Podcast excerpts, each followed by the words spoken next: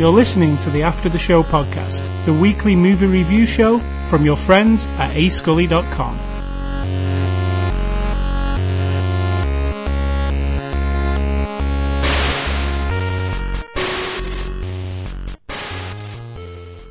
So we might have had this conversation before, but why? Before the what? Why do Holly? Why does Hollywood think that everybody has to have an American accent unless you're a bad guy and you can have any accent you want because that makes you sound bad? Exactly. Is this the before the after the show discussion? And the reason we're bringing it up is because in this movie there's a British accent. A British. No, there is no British accent. That's the issue. A British actress who we all know is British, but I can't get much closer. My knee's right here. It's telling me to get close to the microphone.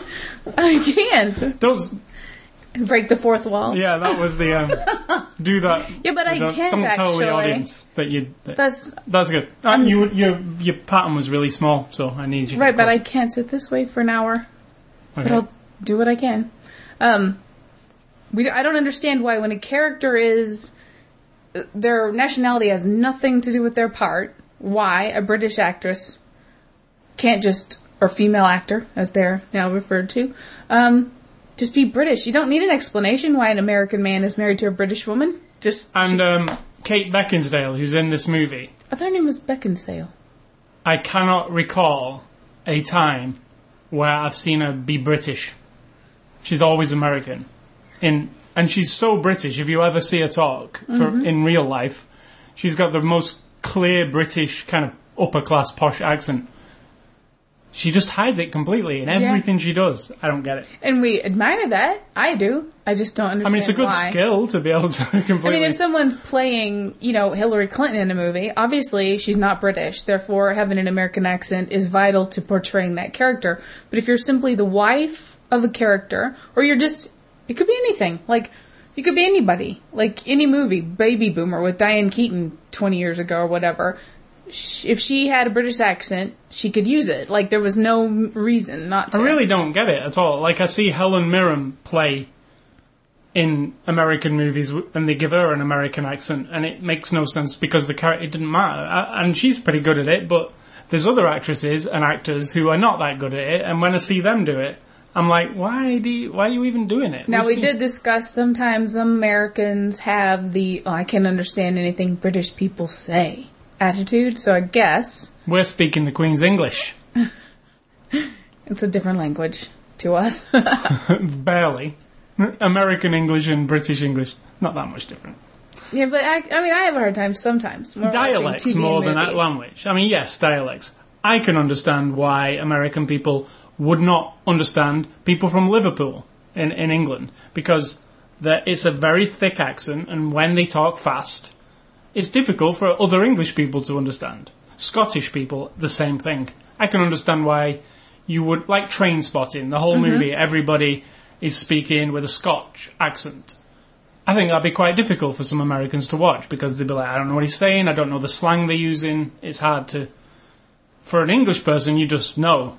Yeah. Just from. You just know. I, I don't know where it comes Nah, I don't know. I've seen some movies, TV shows, even comments of even on Big Brother. You can't remember somebody saying to somebody else, "I can't never understand you people." Talking Yeah. to a Welsh young man, like mm-hmm. so. You know, I guess it can be across the board. And we even said me. I speak very quickly, and a lot of times my words will blend together. So if you aren't speaking, if you aren't an English speaker and you're learning English, my words can all blend together because I don't stop after every word to enunciate the front and back of each word. I just blend it all And together. sometimes you um, don't stop off. You just go, go, go, go. Because you want to say, like, Correct. that's just how you are. So, yeah, I can Wait, understand what? What was that? I just go go go. well, I think there's an insult in there, buried in that comment. No. I mean, I mean, you want to say something, and it, and you. yes, and it has a lot of substance and it's very very important. No. And so I need Not all the time. maybe if no one has listened to us before, they don't know that you're my husband and I'm your wife. Therefore, if anything comes out that sounds a little snarky, well, that's why. All right, so moving on. This is uh, Saturday, May the Of 9th. course, move on from that topic. Saturday, May the 19th, 2012. This is after the show number 224. What is after the show, Sid Talk? After the show, is the discussion that you and I have after we watch a movie. It's a And podcast, right? We always used to. d- They know that they're listening to it, but we always have always since we met and got married talked about movies after we watched them, sort of informally, and then you just decided one day, why don't we just record what we're saying? And Correct. thus, after the show was born. So um, the movie we're taking a look at this week is Contraband. It's a Blu-ray release. It's a 2011 movie released on Blu-ray on the 24th of April in North America and other par- parts of the world. I've noticed this movie. I keep seeing Mark Wahlberg with his little gun, the cover, Little gun. everywhere. Uh, um, like on banners on the internet. Uh, log on to Xbox Live. It's there right in the middle. So it's on every video demand service you can possibly imagine. Uh, it's a rated R for Violence. violence and stuff. And uh, the tagline is, "What would you hide to protect your family?" Makes sense after you've seen the movie. Sure. Um, it's from Universal, and this is actually a remake of the 2008 movie Reykjavik Rotterdam, an Icelandic film. And it's actually, from what I can gather, I haven't seen this original, a straight up remake in an American way. I'd like to see it. yeah, I I, would like because movies it's a, from those places. from those places. Yeah, from places that you don't. We're not exposed to that. You and I seek it out, or we stumble across it just because we do like movies and we do you exposed to like the latest releases and like this, and you go, oh right. I wouldn't dismiss it at all. That's that we don't get pr- we don't. Why not release that one in America? Exactly. Like, it's the same know, as the girl with the dragon tattoo. They need to make so those American one. places, by those places, I mean places where we don't get exposed to their movies. The girl with the dragon tattoo is a prime example, like because there is a version of that that we we're not exposed to that exists already, and same with this. So yeah, it's an American remake of this Reykj- Reykjavik Rotterdam movie. Um, and you, what do you think of this movie, Contraband? I really I liked it. As a movie, it's put together beautifully. Makes sense as you go along. It's a little bit spoon fed to you, you know. Oh, this is happening, so that's There's a lot of, happen. um, this is happening, so that's gonna happen. Yeah. This is oh right. So I did, but I didn't mind. It kind of rolled along. I I'm not. I don't want to spoil anything. Um, the resolution to different things throughout. I was a little bit like that's pretty lazy. But then again, it exists already out there, so that's what they had to work with. But I, I don't. I don't know if I enjoyed it because it's pretty. My stomach was tense a lot. I, I was just about to say that. I, I felt Tense, man. It's well. This is how I feel. Watching, imagine living that life. yeah, watching this movie. I feel like I'm having an anxiety attack the entire time. Absolutely. Like any minute, something bad is going to happen. Yeah, like it's tense. So that it works in that respect. Absolutely. It's an edge of the seat kind of thing because you're like, I said to you at the end of this movie that I love um, heist movies, caper slash heist movies, and this literally is a heist movie without a heist because it's a smuggling is. movie.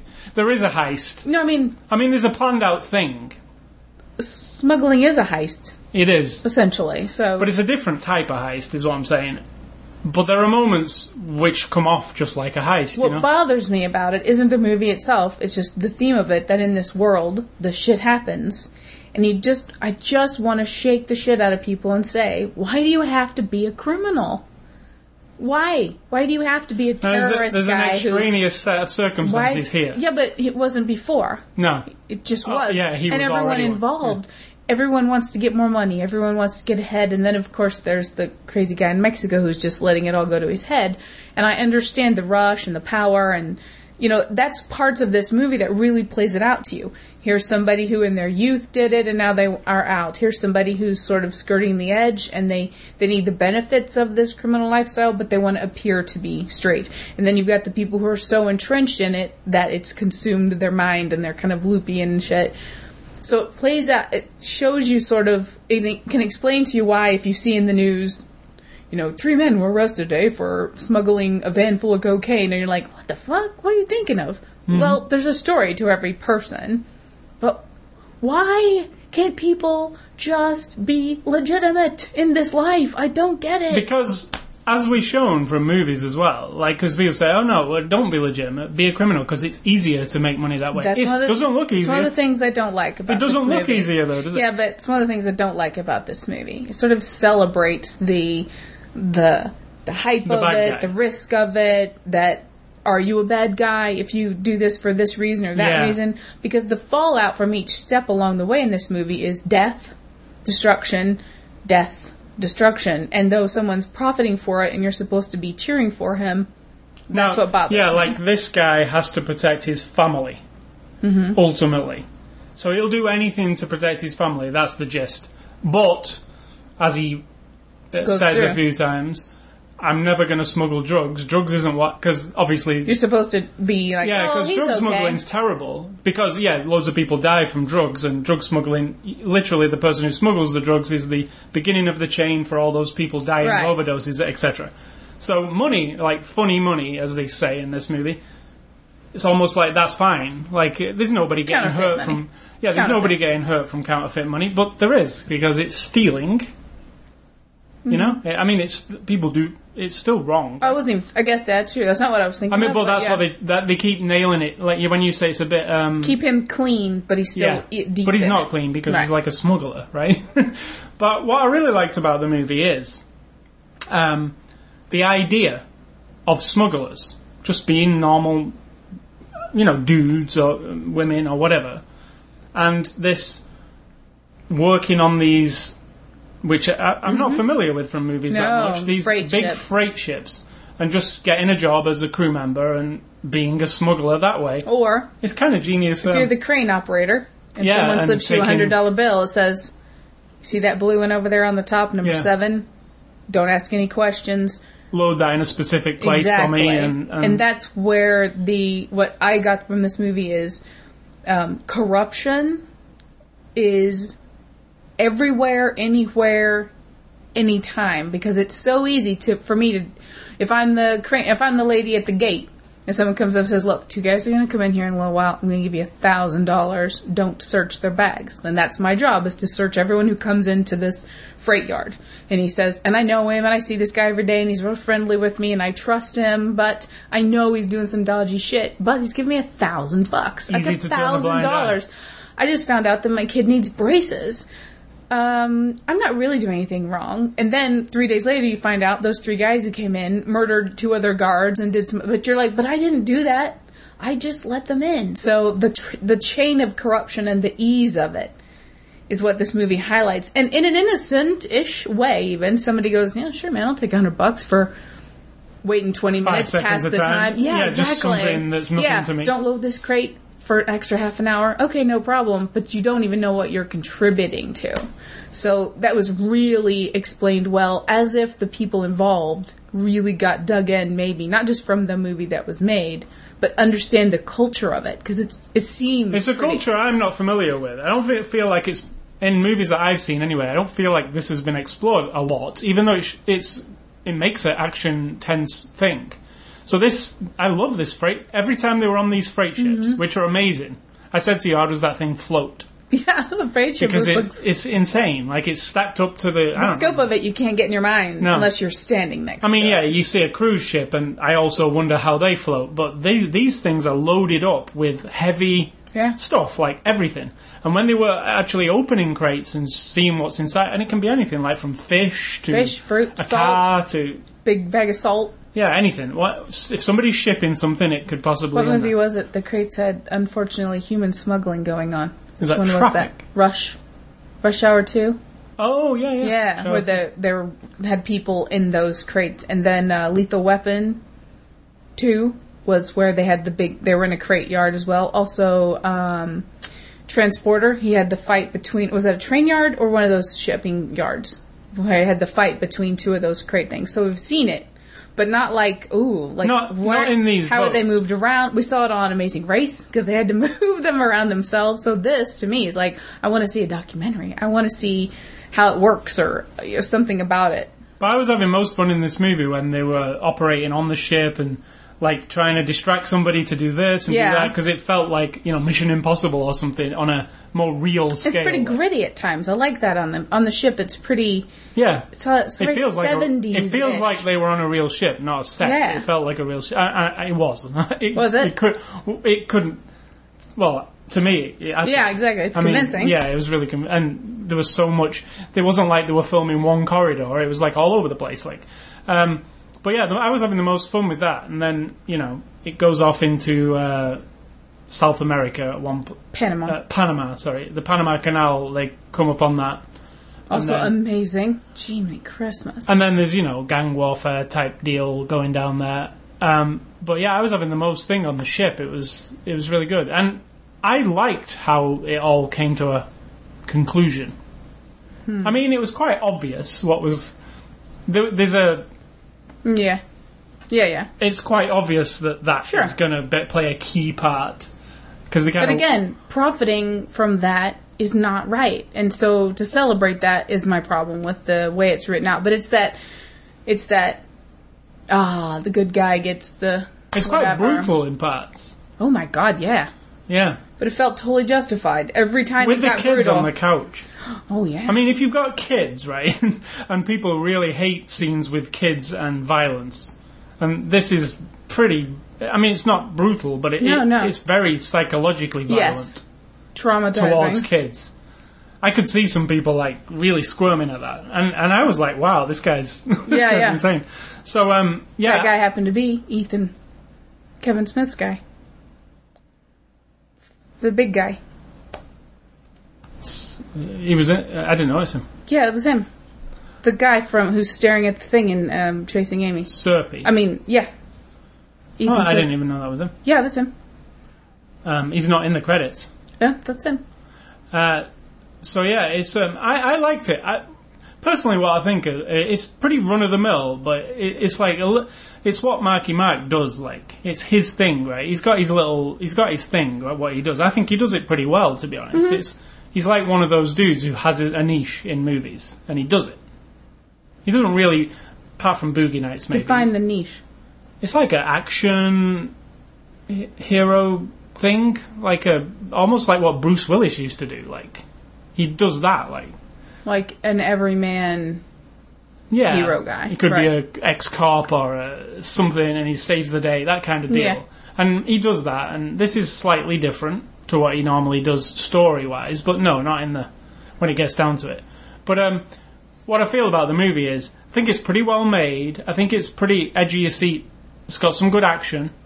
Um, it's also got some roll your eyes moments and some some also some What's a roll your eye moment for you? I don't want to say. Uh, Oh, okay. It's got some bad dialogue. Yeah. Really, really like I am telling you, the viewer, what is going to happen next. Absolutely. next. Let me just say it to these people, and you'll li- listen to it, listen to it, and then next they're doing that. It's a bit heavy-handed in that way, um, but I can see why they do that because it's like a mainstream movie, isn't it? It's they, they they kind of dumb stuff down sometimes. Yes. I imagine the original, the Icelandic version, is a lot more.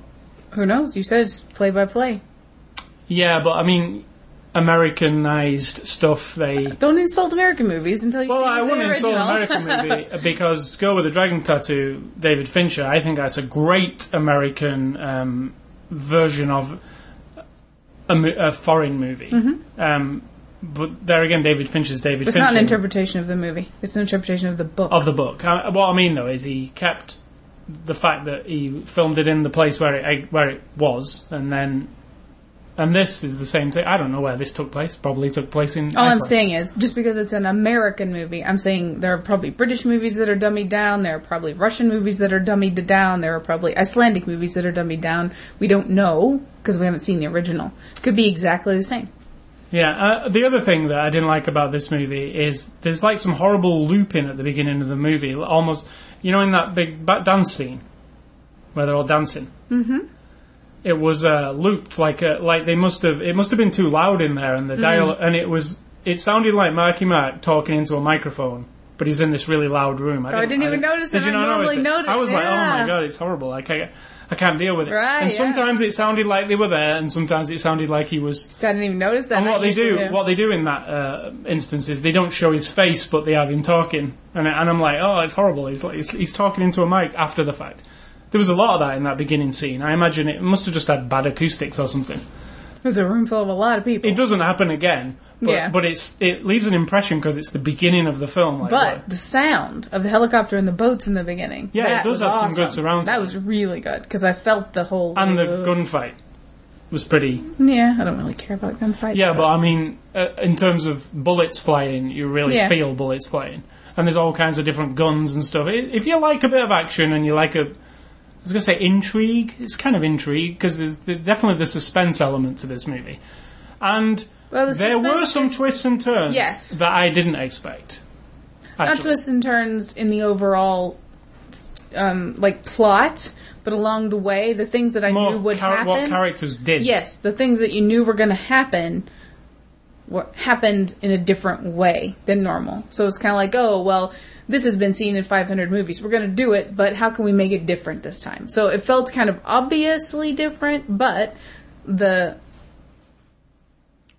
that was good. And see, I think there. see that's why I think this is a it's a good movie, but it's just a good movie. Like Yeah. Uh, like, like you know you say oh, there's a lot of action movies and I feel like it's average. I mean yeah it's pretty average. It tackles a what lifts it up a little bit is it is the shipping boats and the smuggling on shipping boats to me because I find that really intriguing. I'd like to see another movie with more of that because um, I never thought about it. I, I always think of people smuggling stuff through airports, you know, like just tying stuff to themselves and But think of the airports. seriously. It's an it's a, it's overwhelming to consider the amount of illegal shit going on. When you have a, a ship with 500 containers that are as big as a semi truck, that's, that's what they are, like a semi truck trailer, completely full of a billion different things. Then that one little corner of that one little truck in the the 700 or the you know 500 and number 500 that's buried in level feels- 3 and you've got a little black box that maybe have some stolen diamonds in it and it's tucked away inside of a fish head which is in a bigger box inside of a you Yeah, know it feels impossible to police. impossible yeah like how do you and it looks like from this movie that they try you know there's gates where you have to be checked and you have to have paperwork really thick paperwork Thumb, just uh, to get yeah scan, thumbnail, thumb scanners as just well. to get in Just and to get so into it. it'd be interesting to see like i said like on discovery channel or something where they do those like you know gi- giant machine shows well that ship is amazing and i would love to see more about it Yeah, so um, moving on to the cast, Mark Wahlberg plays Chris Faraday. Like I said earlier, is that name from some other movie I don't know. Sounds really familiar He's just doing his thing, and I think he's actually pretty good at this thing. yeah i do too Um, do you remember the movie uh, Four Brothers? Mm-hmm. There's another kind of yeah he's you know like that's where I'm saying like he does this thing. It's, he elevates it though like you said yeah, i think apart from when he's in like Planet of the Apes, I don't like him in that. um, it was all right But yeah, he does his thing, and this is his thing. Uh, it's when people say, "Oh no, not another Marky Mark movie where he's being a tough guy or whatever." Well, it actually works. That's why he does it. totally And uh, you know, I saw, I noticed that he was a producer on this movie, so he must have been into this uh, subject. That's what I think. There was more research into like the running of the ship and the guts of the ship and how things work on a ship because everyone seemed very at ease. I know they're actors and they they have to pretend to be doing things, but some movies you feel like a captain of a ship is standing there with his hands on the thing and just barking out lines, whereas in this one you feel like these guys have been a crew on a ship and they are like Yeah. behaving the way you you think in a fantasy world they should behave, and I just think that comes from there. I, I can imagine him going down to a shipyard and saying, "Hey guys, Marky Mark here. Uh, I'm going to do a movie, and I was wondering if I could hang out with you guys for a month. And uh, you any of you guys criminals uh, by chance? Uh, anybody you want to share some secrets with me? You know, like I don't know. I just felt like there was some research put into it. And then Ben Foster plays Sebastian Abney. Uh, I like Ben Foster. I think he's got really like. He was good in that. What was that? What other one? What we saw him in, where he was like training to be a hitman. That was the one you were talking about last week, the machinist. Yeah, Yeah, you He's- couldn't think of who it was. That yeah, was it was him and Yeah. Statham, that wasn't it? Um, he's good. He's I, I him and Ribisi in like- the same movie. yeah, they're both similar. aren't they? Ribisi. We'll get to him. Yeah, but I know I like Ben Foster. Mm-hmm. Um, ben Foster is like I said, um, the guy in Drive, Ryan Gosling, and Ben Foster. I sometimes get them mixed up, like brooding actors. See, I Um, think of him and Ribisi in the same sort Yeah. of vibe. But With no, a- I, I like Ben Foster. a lot of like, good young actor men in this. Young as in late twenties, thirties. I mean, it's another Wahlberg's men born- movie, isn't it? It's ma- I mean, there's some women, but it's mostly men. Yes, absolutely. Lots of men. Uh, and talking of the female in this movie, Kate Beckinsale plays Kate Faraday, who is um, I could have swore her name was Beckinsdale. Why do I think that? I mean, you have it as Dale, for, so I'm not. I just always thought it was Beckinsdale. oh, it is Beckinsale. I, I wrote it. I I- always, I mean, maybe I thought, well, I always called her Kate Beckinsdale. Don't know why.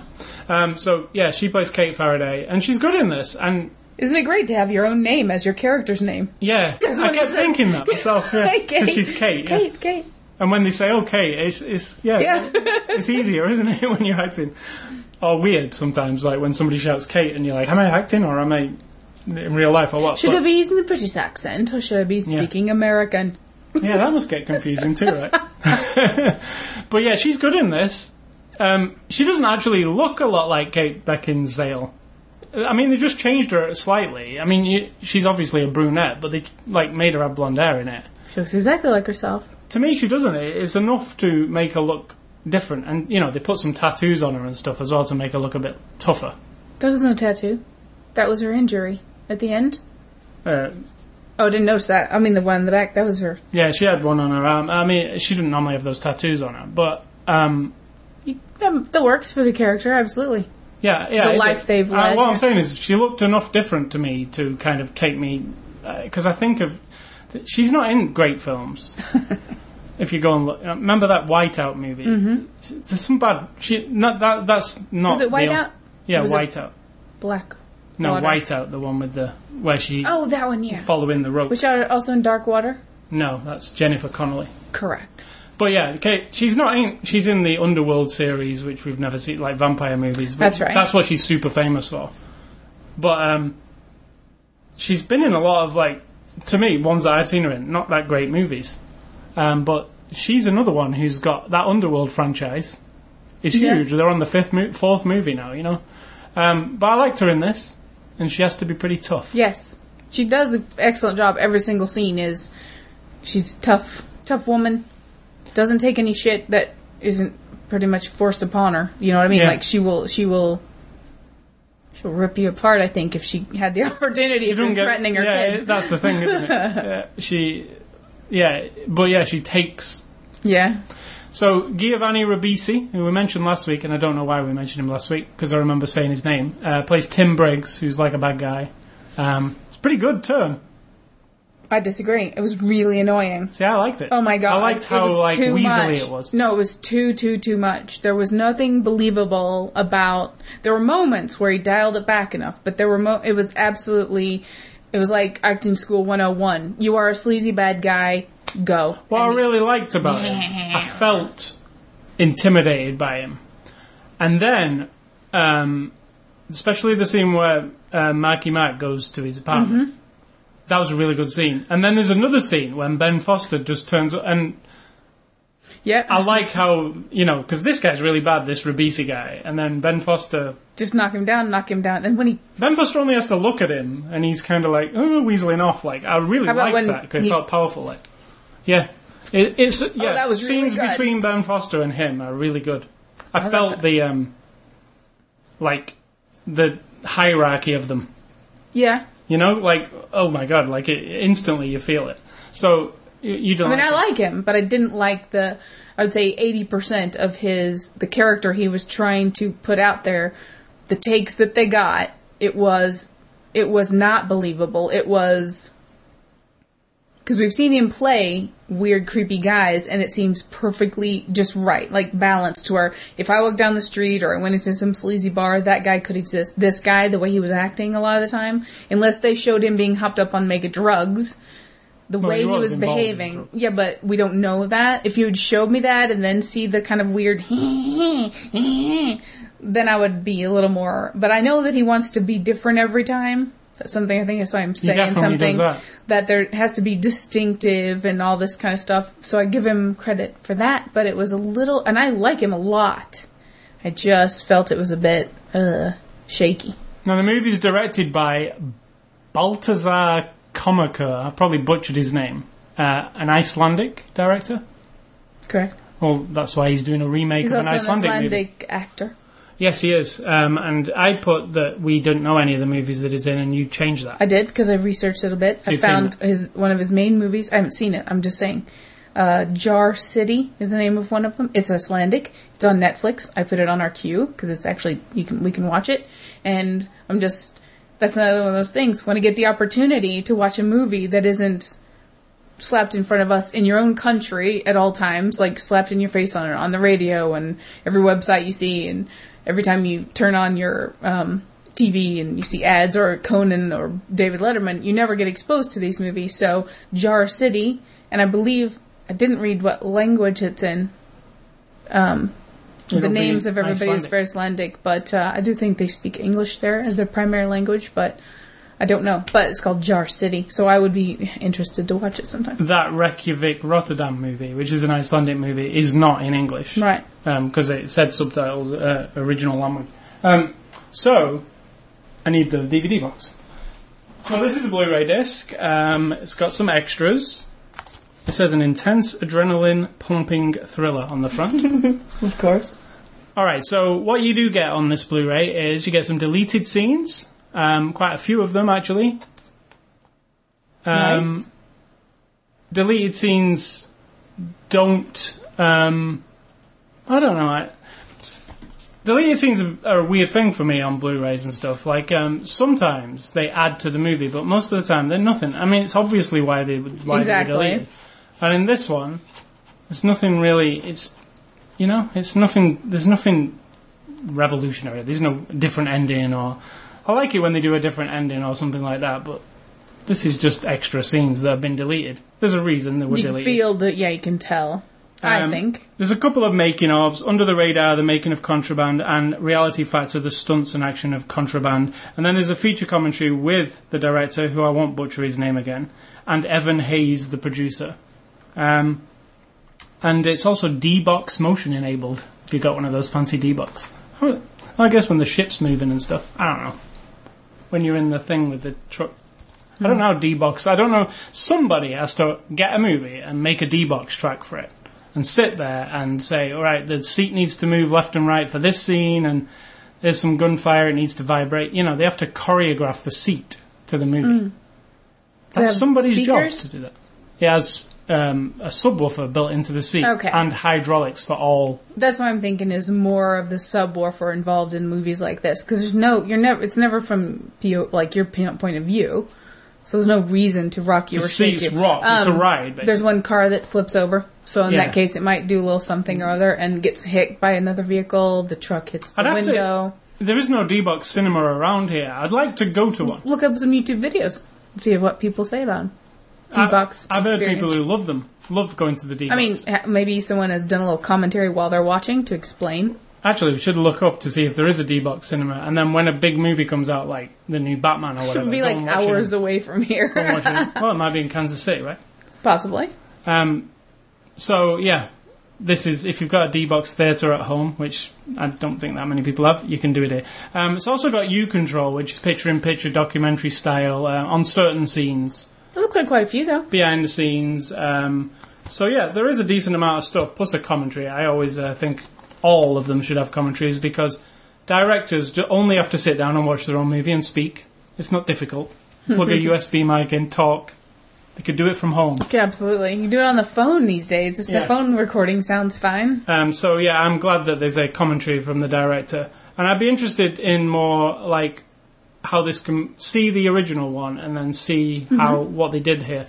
Um, one complaint I have over this Blu-ray, and I think it's director's vision, is it's really dark in parts. Um, like super dark. Like this, there's scenes where they're in a car near the beginning where there's just no light at all, and you're basically like hearing people talk but not seeing anything. When Mm, yeah. Um, and there's a few other scenes like that where it just seems darker than it's supposed to be, and why it's director's was vision. nighttime though. Yeah, but it's like super dark. It's director's vision because when you watch the deleted scenes that have not had the dark filter put on them, like they're not completed, it looks really super bright. But then when you see the, there's a scene in a hospital on the deleted scenes that looks completely different than it does in the movie just because of whatever they do, the post processing to make it darker. So they made this film quite dark, I think, just because it's supposed to be tonally dark, right?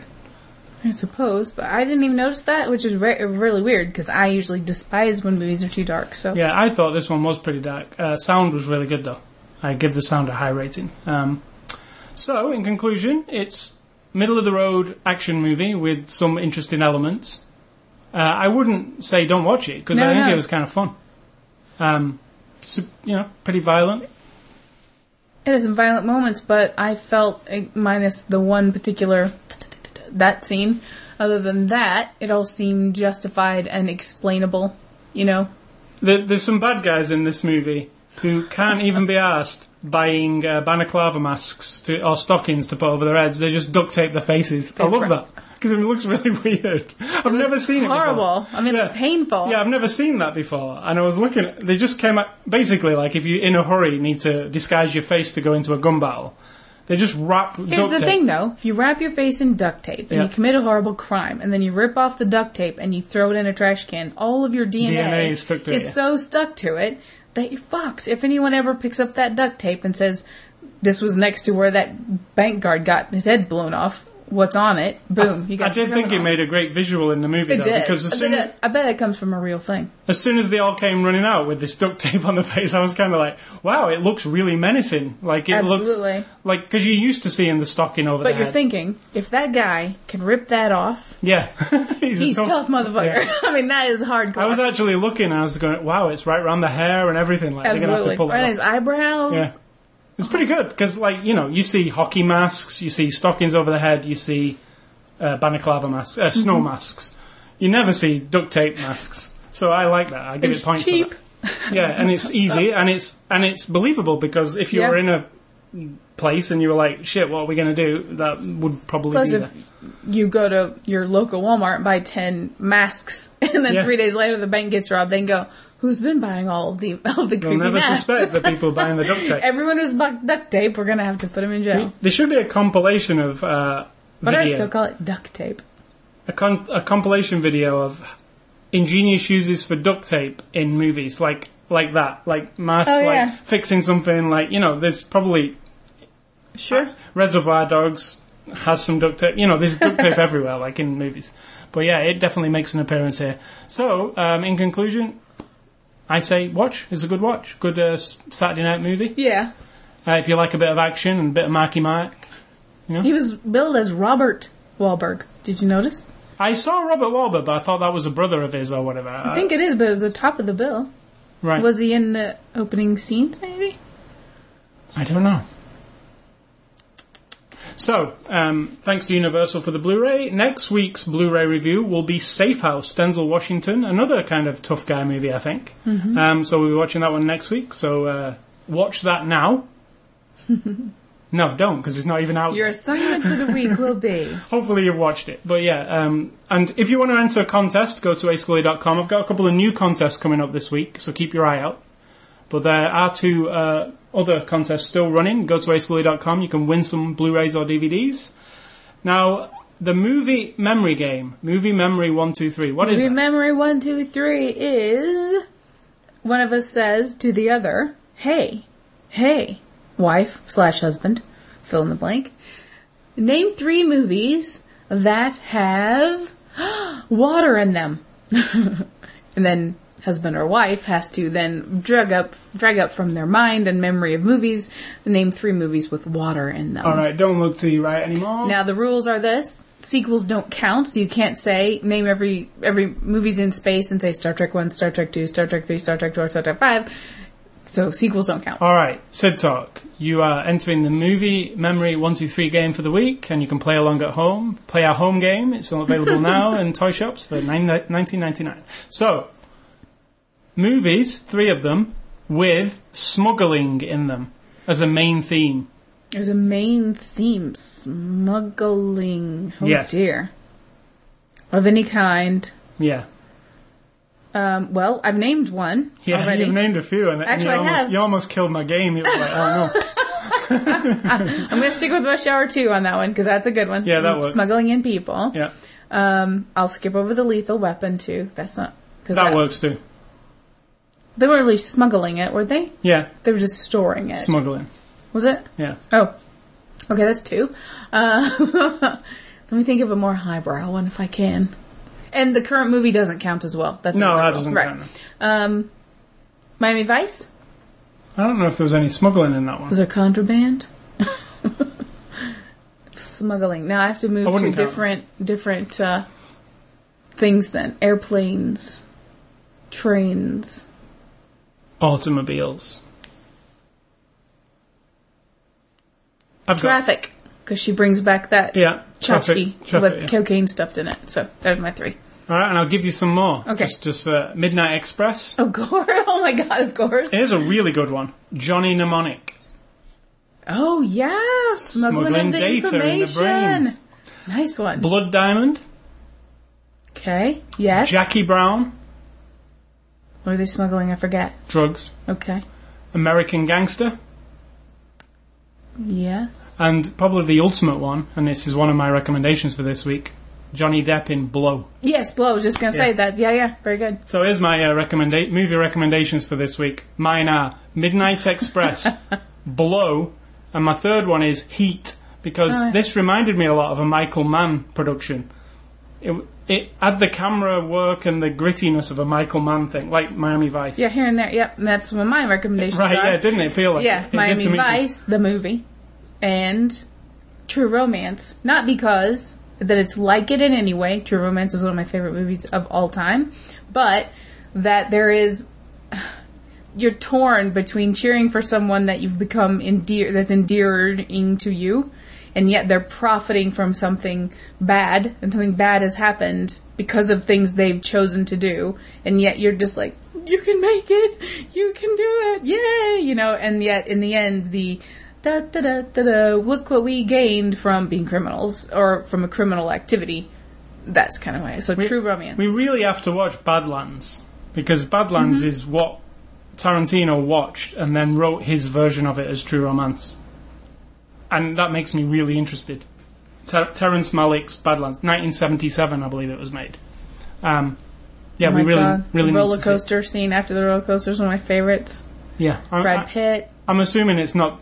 It, it's a very similar thing. Tarantino's completely inspired. If you've never by heard of True Romance, it's got Christian Slater, um, Patricia Arquette. Patricia Arquette, Brad Pitt is a small part, but Christopher Walken, um, and Gary Gary Oldman. It's been it, uh, there's Hopper. Oh my God, it's am- it's amazing. You- It is. It's got a little violence here and there, and written by Quentin, inappropriateness. written by Quentin Tarantino, directed by Tony Sean Scott. Penn's brother, who I think has passed since then. Dennis Hopper has passed since then. That's right. Um, so yeah, that's uh, movie recommendations for this week. So moving on to games and A Scully stuff. Been playing a little game this week called Diablo 3 by Blizzard. Really, I had I had no idea. So so Diablo 3 came out here's what I've heard for the last two weeks. Diablo 3's coming out. Diablo 3's coming out. Hey, did you know that Diablo 3's gonna have this? Hey, did you know Diablo I played the demo one. Did, did you know that Diablo, Diablo 3's coming out? My game should be here today. My game should be here today. My game should be here today. Hey, think, I think my game's here. Hey, my game's here. Hey, look, it's, it's wonderful. So this is... So, so the problem I've had this week, yeah, it's a fantastic game. I urge you to go and buy it. Uh, millions of people did go and buy it, and this was the issue with it. Too many people bought it, and uh, immediately brought the servers crashing right down. So this, if you don't know, Diablo 3 is a single player game or a co-op game, and um, but it, you do need to be online to play it because it has this real money auction house thing that I've talked about. so unfair. Um, so you do have to be online to play, and if their servers are down, you cannot do anything. You just can look at the title screen. That's all you can do. So what happened was they released it at midnight on Monday night, and almost immediately, because everybody went out to these midnight launches, and they also bought it digitally off Blizzard's site. Battle.net, which is their online system, opened up at midnight, and within five minutes, nobody could log in. All the servers, too many people logging in at once. So people were like, "Well, that'll be fine. I'll, we'll go to bed, and then in the morning we'll play." So they wake up in the morning and find out that the servers are completely offline. Um, and then they come back online for five minutes, and then they're down again. And there was literally like, apparently, in that whole day on Tuesday, you could really play for. There was four hours of the day it was working, which is not very good in Is it twenty working now? in a 24 hour. It's still periodically going on and off while they adjust stuff. Yes, it's kind. Every time I've logged in over the last couple of days, I've managed to get in and play. But it's it was a mess. It was a really messy launch. Um, I don't think it should happen. Pe- Blizzard are huge. They run the World of Warcraft. Yeah, they've 10 done million millions of people. Yeah, they know Um, the stresses on their servers. They know how many people are buying Diablo. They've had pre-orders. They know how many pre-orders they had. They know how many they sold through the digital store. They must have had a number that they were thinking were going to try and all log on at the same time. And then it didn't work. It never works. We know Call of Duty is the only one that kind of works. Call of Duty seems to work on the day it comes out, and it's one of the biggest selling games ever. Oh, I thought you said it didn't ever when they have a big. No, it, Battlefield never does. Anything by EA never works. It's like the day it comes out, it's all down, it's broken. Call of Duty is usually pretty good. The, the night it's out, you know, and we know it could be 7 million people playing. And it just works. Like, it just seems to work. Maybe sometimes you can't connect to people, but most of the time it works. This didn't work at all, so it's like um, your $60 that you just spent, you're just looking at the title screen. And, you know, that could be the case for two days. It doesn't seem fair. No, absolutely Um, not. You know, That's like that's like the car dealer being okay with the fact that well your car's going to work mm, not really so good the first week or two. You're going to give us twenty thousand dollars, but eh, we'll get it, it'll be fine. Just gi- give it a few days. Somebody was. I heard this the other day, and this was quite a good idea. Because Diablo 3 is useless without an internet connection. Completely useless. You might as well not even have it. It doesn't do anything, right? That is so unfair. So somebody was saying Blizzard should have included in the in, in the install Diablo 1 and 2, which are an offline game, which are offline. So if there was down servers, it would switch over. You could choose one of those and just play them, right? would that satiate you though? It would be a, better than sitting looking at a tile screen, right? To actually at least be able to play something. Uh, but there's nothing. There's nothing. There's no. yeah, but then the instant Diablo three comes online and you're in the middle of something really good and you're having a good time on your Diablo two. I don't know. I don't know about that. See now, what, what I've taken to doing this week is I've subscribed via Twitter to uh, Blizzard and their customer service department, Blizzard customer service at, and they post out, oh, servers are coming down, 15 minutes until the servers are down. They post that, so I've taken to having that on my tablet while I'm playing, and I've been playing Diablo. And I've seen it pop up on my tablet, and it says in 15 minutes we're pulling the North American servers down, so I know to save and get off there. But that's how I've been handling it. It's not the way it should be. No, no, no. I mean, you're playing, you're paid to play. I like the fact that you only pay once and there's no subscriptions and stuff. That is nice. It's not like World of Warcraft, fifteen dollars every month. You pay once, you play this game until. So is that their mindset then? Maybe like, look, people, you don't have to pay for this. I mean, we're paying for the servers. All you did was pay, spend It might sixty be. bucks on a game. Yeah. Like, yeah. But by not letting you even play at all on your own, like no single Nothing. player game, not that- even anything. Not even, not even like, oh, you like you can't play, but maybe Work you on can your just go in and character, tweak on your character, yeah. to change their outfits and stuff. None of that. Ain't nothing until you get online. It's it's really. It was the same with StarCraft. So this isn't a new thing. StarCraft was Blizzard's last game, which I also played a lot. You had to be online to do that too. Um, but there was like an off- offline mode in that where you could play the campaign mode. You had to log in once and then change it to offline mode, and then you could play the campaign offline. But that game didn't have this. This has this this auction house which everything's tied around. So they need it to be online the entire time. So But you people don't, not for a single player part. Well, it is because you still get all the objects that drop in the game come from the server. So if the server's being the server might come to a point where it's like, oh, I'm going to drop really rare items now. That tells the game to do that. Plus, the Yeah, server needs to know that you have those items to put to your character because your character's online. I know, but that's what I'm saying. Make it so it's not. Not every other game has everything stored Yeah, but the problem is, and I can see the problem, that people could hack it then to have really good items on the characters that they didn't get. How? Well, just going into the code and messing around with it. Why can't they now? Well, they can't because as soon as it goes online, the security checks to say, oh, is this is this the retail build? Or has this Right, been and if you with? mess with it and added any things that aren't right, then it would also be able to check that. The last time you logged on, you didn't have that knife, and you shouldn't have that knife. Therefore, it is does right, and then ban you. That's how it should be. Right. Yeah. So totally possible. That whole store thing, anyways, bullshit. But I mean, you love it, I know. But I mean, that shouldn't be an excuse to make people who don't have the internet say, "I can't even play this at all." yeah, you can't. If you don't have an internet connection, you cannot play this game. You have to go and play Diablo one or two because they are single player games. Well, with a bit of multiplayer thrown in.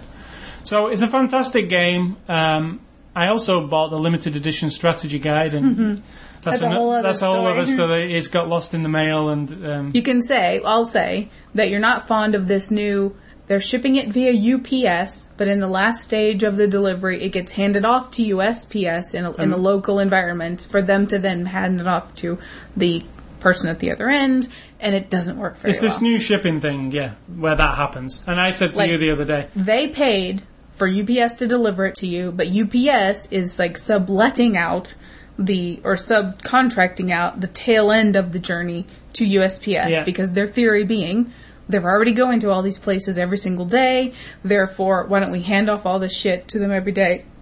And it doesn't work very called, well. it's called UPS SurePost. So if you're ever buying anything online and it t- tells you, you know, at the end, like, what shipping method do you want, and you see UPS SurePost, I'm going to stay away from Yeah, but you're only talking from our perspective. We don't have a reliable mail person, No. and we're being told why and all that kind of stuff. That's not to say that someone else doesn't have fantastic USPS service. But it's crazy that UPS got me this, got this book, and it got tracked every step of the way, and I could see it coming. Right to our town. And then it gets to Jefferson City, and it says handed off to USPS. It hands off to USPS, and then nothing ever happens, and it never comes. It did happen. It said it was delivered, Yes, it did. And it was not delivered to us. No.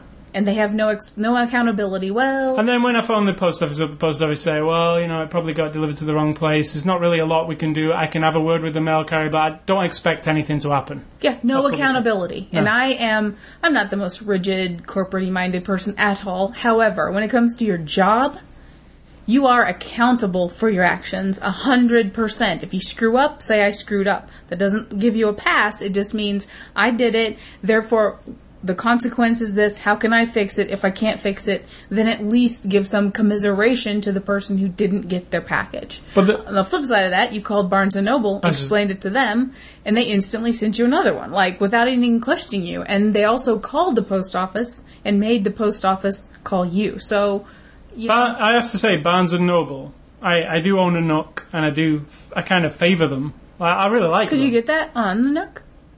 no, because it's, because it's a big colour strategy guide with maps and stuff. It'd just be wrong on the Nook. It wouldn't. You'd be able to zoom in and everything. Yeah, it's oh, not, the Nook. I'm thinking your tablet. Yeah, it's not really the right. You know, I I you need the pages open in front of you while Yeah, you're get playing. Um, but I have to hand it to Barnes and Noble. They handled it really well. I got through their little chat window on their website. Somebody came on Saturday morning. You know, somebody's immediately there. They said, "How can I help you?" I said, "I didn't get my package." They looked. They said, "Yeah, you were supposed to have that yesterday. That's unacceptable." And I said, "Yeah, it is." I'm kind of miffed about it. And the lady said, "We'll ship you out another one. If that one happens to arrive, you can keep it. Whatever. Keep you don't need to send it back." So, So that's then fantastic. they pursued it. They obviously contacted the Jeff City. And then I get a call from uh, the USPS this afternoon saying we were told to call you, and then that's nothing. Nothing was fixed there, but yeah, I, it's it's a bummer because I'm so I'm still looking forward to the Post office edition. shrugging their shoulders at you not getting your mail when that is their sole purpose Yes. for existing is to get people in a culture in a society, whether anyone really appreciates it or not, being able to send packages, mails, notifications, information to each other on the most basic level. Yes, we have computers. Yes, we have email. Yes, we have cell phones. We have digital everything. But if that all falls apart, and we haven't had it forever, we've The only had it. Postman is a good movie to. It's uh, fantastic because when you take that away, then you could live a hundred miles from someone, and if you don't have someone who can is able to carry a message to that person or give the information that's needed across the way, because we can't all travel from here to New York or here to California all the time. Then you're taking away a fundamental. I don't think just American thing. It's every country. I'm assuming has a, some sort of post service. Everywhere. I mean, uh, Kevin Costner's The Postman. If you've not seen that movie, go and see that because that is exactly the subject this is about. Yeah, and you may not love it. I loved it. In fact, I was mesmerized. But it's about it. like if the, if everything goes to shit, how do we t- send messages to each other? Yeah. How important is it Yeah. that you find out anything from other parts of your own country? And if they don't take that responsibility as heavy as I think they should, then I can assure you that Monday I will be calling because I think it's bullshit to say. I mean, I'll all the- survive without a book. Yeah, But there the again, I paid. the- I paid for a book. I should have got the book. Right, but the book isn't the issue. It is that thing of, eh, well, we can't do anything about it. Yeah, you can. There's not usually something like there's not usually much we can do in Yeah, these cases. there's a person, right, who's responsible for that package from the time it got to their station and came to their pile and what they put it in their own truck. That human being was responsible to get it to the address on the And package. that human being didn't do the job properly. exactly. Now, regardless of, I don't care if it was you're mailing me a kidney because I'm about to die, or you're mailing me a birthday card from my grandma. It is your responsibility to get it to me. Mistakes are made. I understand. There's got to be room for, you know, oh my god, I, I'm so sorry. I, I I've never made this mistake before, and that that would be fair. But we've had this in the past, so very annoyed. Good for Barnes and Noble. Not so happy about our local post office. I'm not. I wasn't so happy. Also, just about like I'm looking forward to this book. I've got my game and I want the book, and the book didn't come. Right. I, also, it's a limited edition book. I was thinking, oh, bet Barnes and Noble sold out. now, yeah. But uh, apparently they have. Oh well, I haven't had a notice saying it's shipped, so maybe they don't. Maybe I get an email saying sorry, we ain't going. We know when when StarCraft came out, I went and got the limited edition guide, and there was one left in this town. We went everywhere for it. So we'll see. Um, and the other game I've been playing this week, Diablo 3, highly recommended by, by, by, by, by. Um, Max Payne 3 I played this week. Played it and finished it. Rockstar Games, Max Payne, talked about it last week. It's fantastic. I'll, I will explain it as the story, anyway, and the visual style and everything. If you've seen the movie Man on Fire with Denzel Washington, it's literally that movie in a game All right. the style of it, you know that Tony Scott style thing with the words coming up on the screen and the weird blown out stuff and the uh, trippy visuals occasionally. It's it's really you can tell that Rockstar Games like that. Uh, Tony Scott did it in several movies, Mm-hmm. didn't he? Domino. Um, what else? There was a few, wasn't That- there? that- Pelham one two three. And um, didn't he do the N- next? What's that one? Denzel Washington was also in it. The uh, one where he could go back. They had a thing where you could go back in the past and do the thing No, the future. oh yeah, that was Tony Scott. Yeah, it was Yeah. too much in that one. yeah, that And one, with the with the mis- with the riverboat. yes. Yeah, that was just bizarre. Yeah, but yeah, that is basically Max Payne borrows that style where words crop up on the screen and the the camera shakes and it sometimes looks like old videotape and it's it does that a lot. At the beginning, you think, "Wow, this is kind of overused. It seems a bit weird," but then it kind of, it tends to make sense as the story goes on. The game is an exceptional story. I think it's we're really we're getting a lot closer now to video games um, looking like movies. And this, if you sit and watch Max Payne start to finish, I'm not talking about the gun battles because you have to subtract those because they're gameplay, but the cutscenes and what's happening. If you watch that, um, deja vu. That's it. Um, Where'd you see it? I didn't see it. I just came in my. Um, Deja vu. Yeah, not great. Terrible movie. Um, so yeah, it's it's like watching a Tony Scott movie. It's really good. Um, it's got a fantastic ending. Like, like the game ends. Are you I- telling people? No, the game ends, and then you then you go, oh well, that, that was kind of cool, and then they go, no, here's the end, and the hand controls over to you, and what happens from then on is like the perfect ending to a game. It's like they went, you know, people feel disappointed with at the, with the endings of games because I do sometimes. When the credits roll, I sometimes think that could have been handled better. Anticlimactic. You won't feel like that with this game, and it's the third. It's it's kind of Max Payne's trilogy over. Um, it's just really a fun ending, a fun way to do it. And um, there's one one level in an airport, right? And they did this with Red Dead Redemption, and I think it's a fantastic thing. And Rockstar should do it more. Um, you you get to this airport, and there's a big shootout going on. And it's got this interactive music playing and how it works is it's layers of music on top of each other. So if there's not much danger it might just be a bass line you know? And then as say three guys come running out of a door the drums start and eh, and it, starts to get the music gets into this high gear. And as you shoot people take them out the music can well back down again because there's only one guy left and you're not in as much danger well in this scene you're in this airport and all hell's breaking loose and there's people everywhere and you're shooting at them and you get about halfway down the airport and the music which is just this atmospheric music um, vocals start occurring. It's a song. It's an actual like an indie band singing like and it, and it, what they're singing about is the scene. And they did it in Red Dead Redemption as well. You're dri- you're on your horse riding up into towards Mexico, and the music just changes to somebody started singing, and it's just like a really like it, it's some. You know when movies use music really well and you feel kind of elated by it, it's exactly that.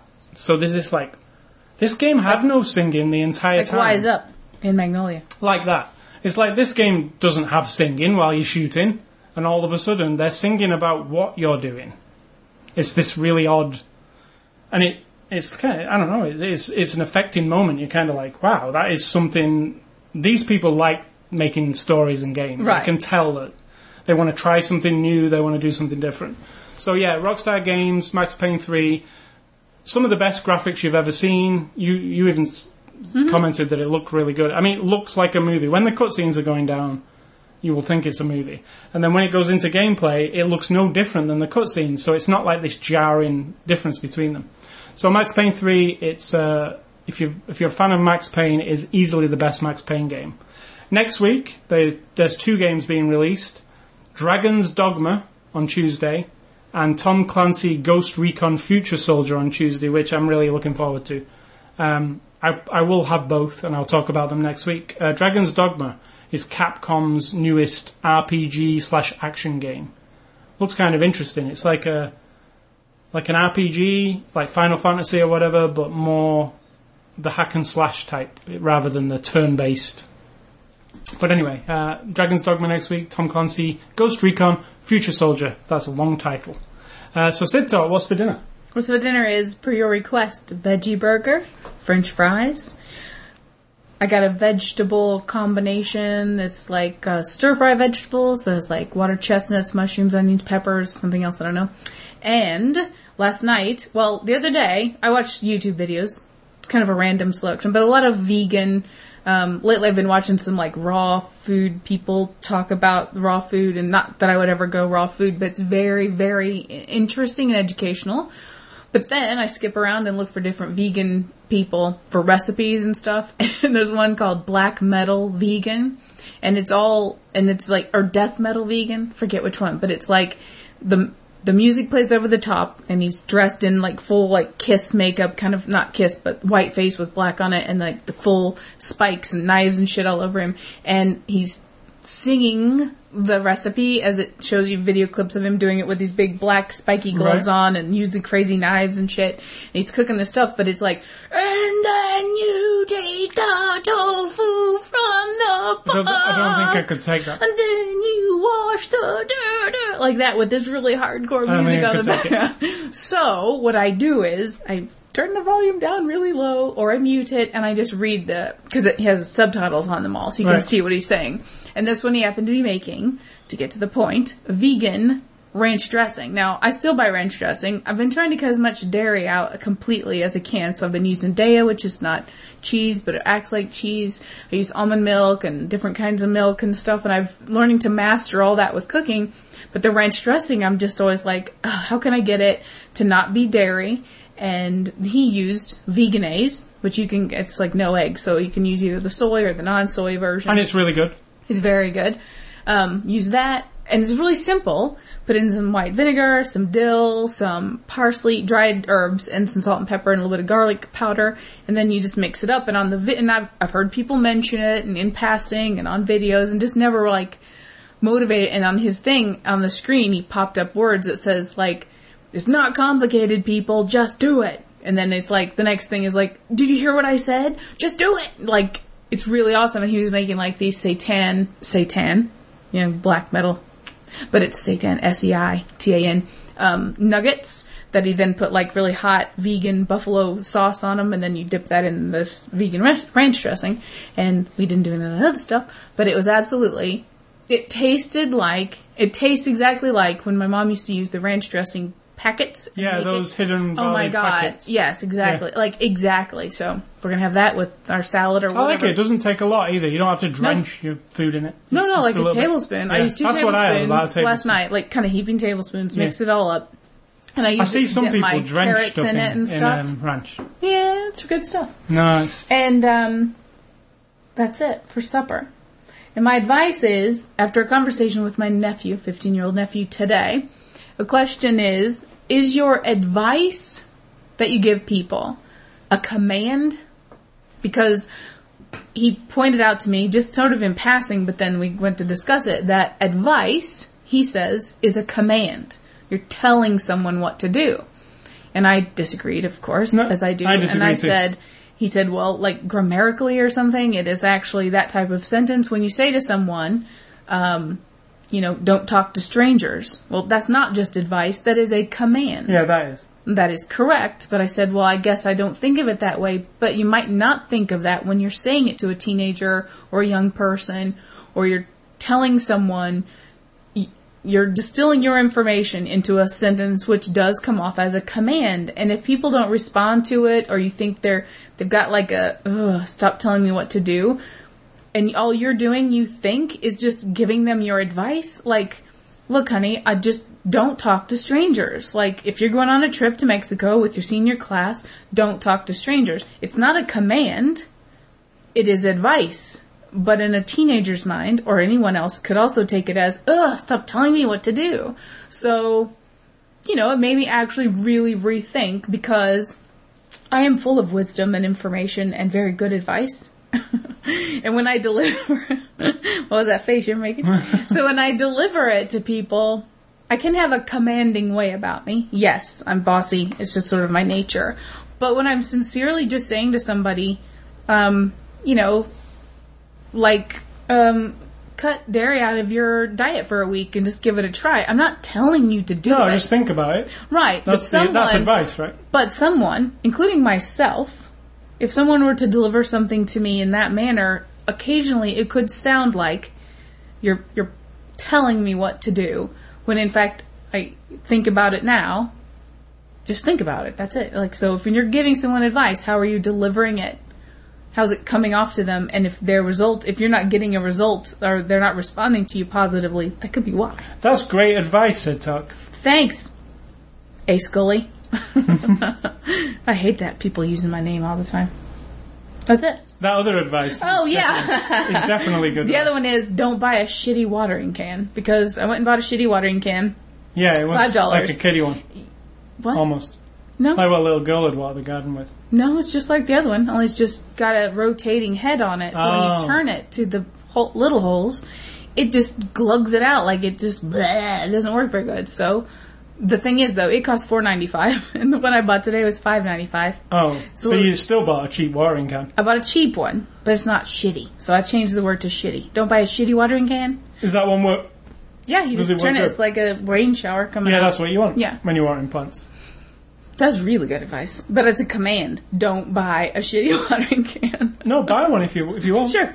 Do whatever. It'd be great. Do whatever you want. Well, it won't be great. It'd be great if you buy a The water will come out and will be delivered to your plant, but not in the wonderful fictional way that you would like it to. and the soil will probably come out and it will just it'd be a mess. So, uh, thanks for listening to Sid Talk's advice this week, and I want to remind you about our websites, uh, ascully.com, sidtalk.com. You can catch us both on Twitter, Facebook, Xbox Live, YouTube, Diablo 3. You, you can't catch us both on Diablo 3, but you can definitely catch me on it. Um, you can catch this podcast on the iTunes Music Store, the Zune Marketplace, or just go to ascully.com, click on the word podcast, and subscribe with anything you want. Subscribe with an Android tablet. Subscribe with we a. didn't mention that this week. You'll talk I'll mention about that, next week, actually. Um, subscribe with a Linux machine. Subscribe with a. Telephone. You've got phone with RSS feed on it, probably. Subscribe with your electric kettle. You laugh, but some refrigerators would have the capability of being online. So So yeah, that'd be cool to have your refrigerator telling you having your podcasts coming out. yeah, they they do ones with That is how it started, wasn't it? A tablet just They stuck put a in tablet the in a fridge, didn't they? So um, you can email feedback to me at ascully at ascully.com. Don't email Sid Talk. And stay classy, Mr. Marky Mark Wahlberg. And the Funky Bunch. Was that a commander advice you were giving Advice. people? Don't email Sid Talk. Yes. And stay classy advice. was also advice. and Marky Mark and the Funky Bunch, Feel the Vibrations, is Hey. also advice. Wait, maybe Robert Wahlberg was in the beginning part as one of the customs people. I just remembered there was a couple of dudes talking in the very I also remember that. And those are the first that looks people we familiar. saw. That guy looks familiar. because they list him in order of appearance. Kind appearance. of curlyish hair. Yeah, That Yep. must have been it. Yep. And I'm going to say, and this is um, advice, honey. This is advice I'm delivering to the world in a very nice, com- non commanding manner. Think for yourself, or someone else will do it for you.